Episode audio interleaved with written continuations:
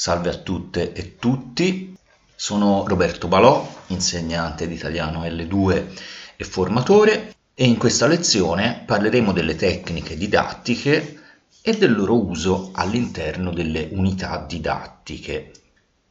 Quando organizziamo una lezione o una serie di lezioni, creiamo nella nostra mente o su un foglio o su un file una sequenza di azioni che vengono raccolte all'interno di strutture che chiamiamo unità didattiche.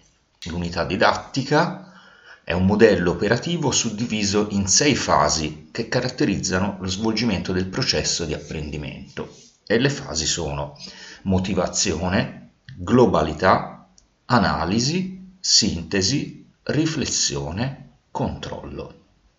Una unità didattica è un percorso che può durare poche ore o molte lezioni, a differenza ad esempio dell'unità di apprendimento, che è più breve e può durare dai 30 ai 120 minuti circa. Ma cosa c'è dentro un'unità didattica?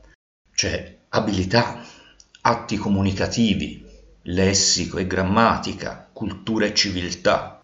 E tutto questo è volto a sviluppare la competenza linguistica, ovvero la capacità di produrre frasi grammaticalmente corrette e nuove, cioè mai sentite prima, e la competenza comunicativa, cioè la capacità di usare tutti i codici verbali e non per raggiungere i propri fini nell'ambito di un evento comunicativo. Per raggiungere gli obiettivi didattici usiamo le tecniche glottodidattiche, che sono le procedure operative che vengono utilizzate all'interno delle varie fasi delle unità didattiche. Ogni tecnica glottodidattica attiva uno o più processi cognitivi.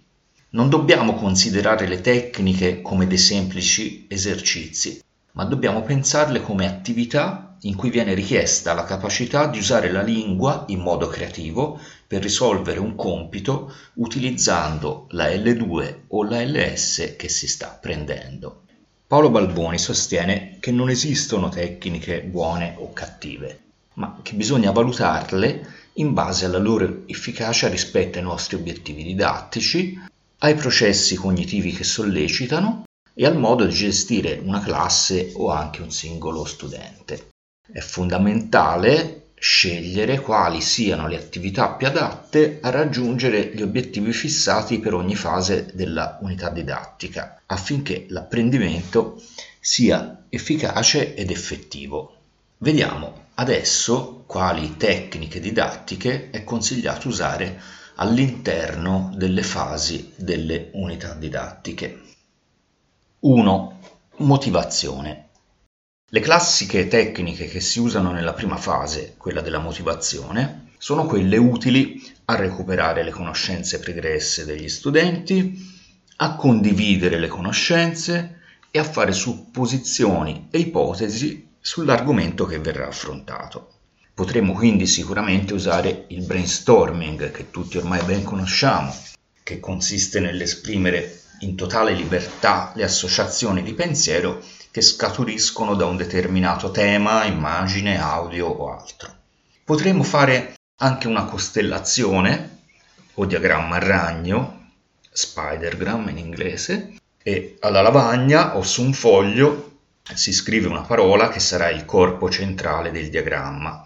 Gli apprendenti o l'insegnante facilitatore attraverso associazione di idee scrivono altre parole collegate con delle linee a quella centrale e così via.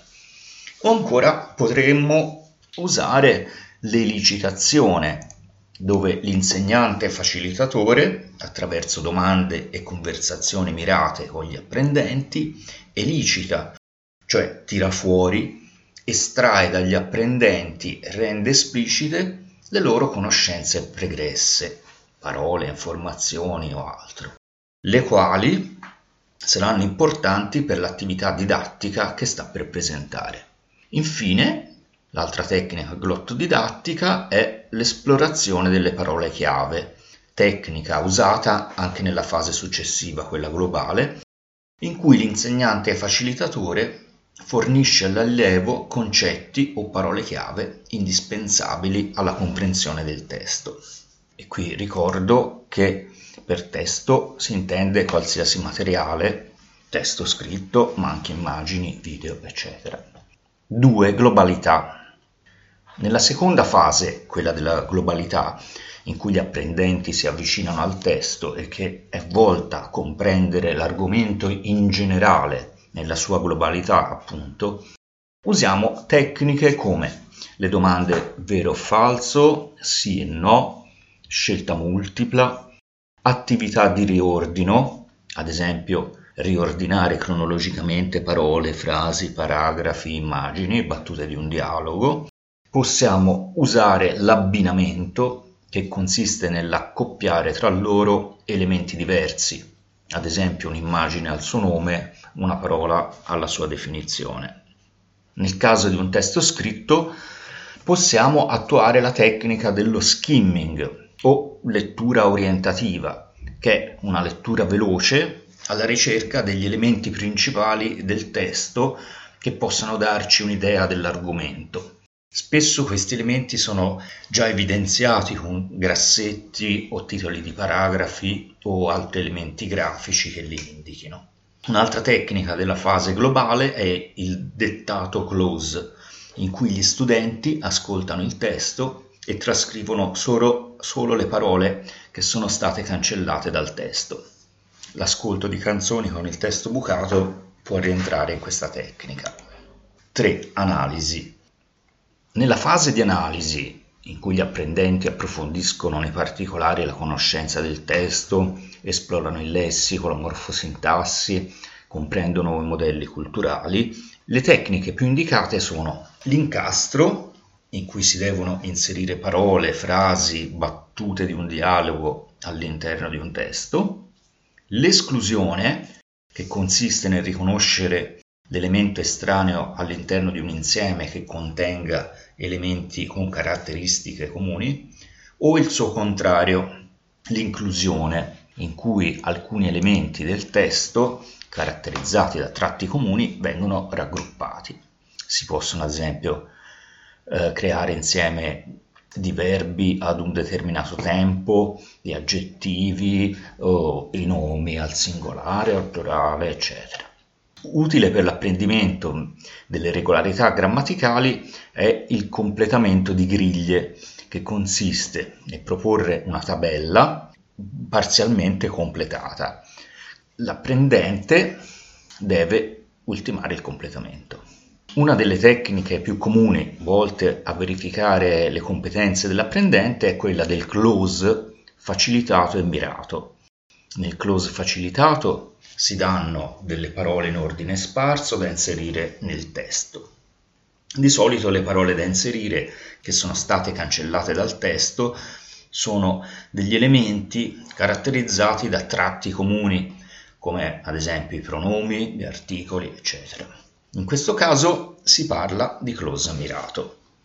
Una tecnica al momento un po' in disuso, ma che potrebbe essere utile con de- determinate tipologie di apprendenti, è il dettato, da utilizzare però sempre contestualmente a ciò che stiamo apprendendo. Se ad esempio il nostro argomento è il supermercato, potremmo dettare o far dettare dagli studenti la lista della spesa. In questo caso, se dettano gli studenti, si parla di dettato al contrario. 4. Sintesi.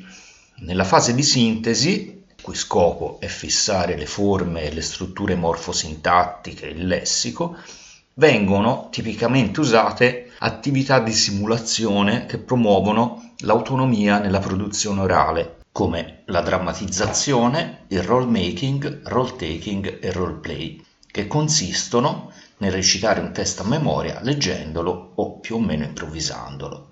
Il testo è solitamente preparato dagli stessi apprendenti facendo attenzione particolare agli aspetti fonetico-fonologici, gestuali, prossemici, eccetera. Per fissare alcuni atti comunicativi o strutture grammaticali, tecniche molto utili in questa fase sono i dialoghi a catena. L'apprendente pone una domanda, un compagno risponde e rilancia la domanda allo stesso compagno o a un altro. Utili sono anche i pattern drill, ovvero esercizi di risposta a stimoli linguistici volti ad automatizzare le abitudini linguistiche attraverso la ripetizione delle strutture.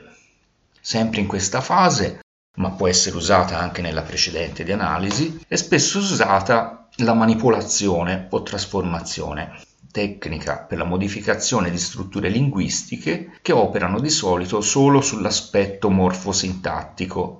In pratica sono quelle attività che hanno consegne del tipo volgi le frasi al plurale, coniuga i verbi alla terza persona dell'imperativo, eccetera.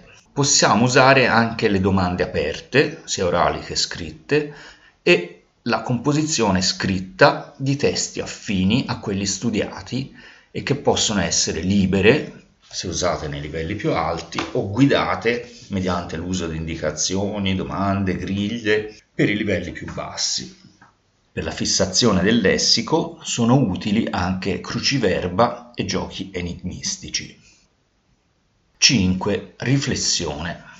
Nella fase di riflessione in cui gli apprendenti approfondiscono l'argomento usando tutte le conoscenze e le abilità acquisite durante le fasi precedenti, si tende ad ampliare le conoscenze sociolinguistiche, interculturali e a contrastare gli stereotipi.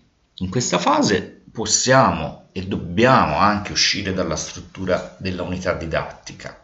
Oltre alle tecniche incontrate nelle due fasi precedenti, possiamo usare la caccia al tesoro su internet, cioè la ricerca solitamente guidata attraverso domande con le indicazioni di siti dove effettuare le ricerche di informazioni, immagini, testi e quant'altro. Possiamo fare giochi di società, attività di transcodificazione, cioè la traduzione di un messaggio da un codice a un altro. Ad esempio, dall'ascolto o lettura di un testo si fanno dei disegni delle informazioni che se ne ricavano, oppure mimare ciò che si ascolta o si legge, seguire il percorso su una cartina, eccetera. 6. Controllo. Nella fase di controllo si verifica il raggiungimento degli obiettivi didattici, le competenze linguistiche e comunicative. Le tecniche usate sono quelle eh, che abbiamo visto nelle altre fasi, vero falso, griglie, close, incastri, cruciverba, domande aperte, composizioni scritte orali. Nella fase di verifica è raccomandabile non usare tecniche diverse da quelle usate nell'unità didattica. Spero che questa rapida carrellata di tecniche glottodidattiche sia utile per il vostro insegnamento. Buono studio e buon lavoro.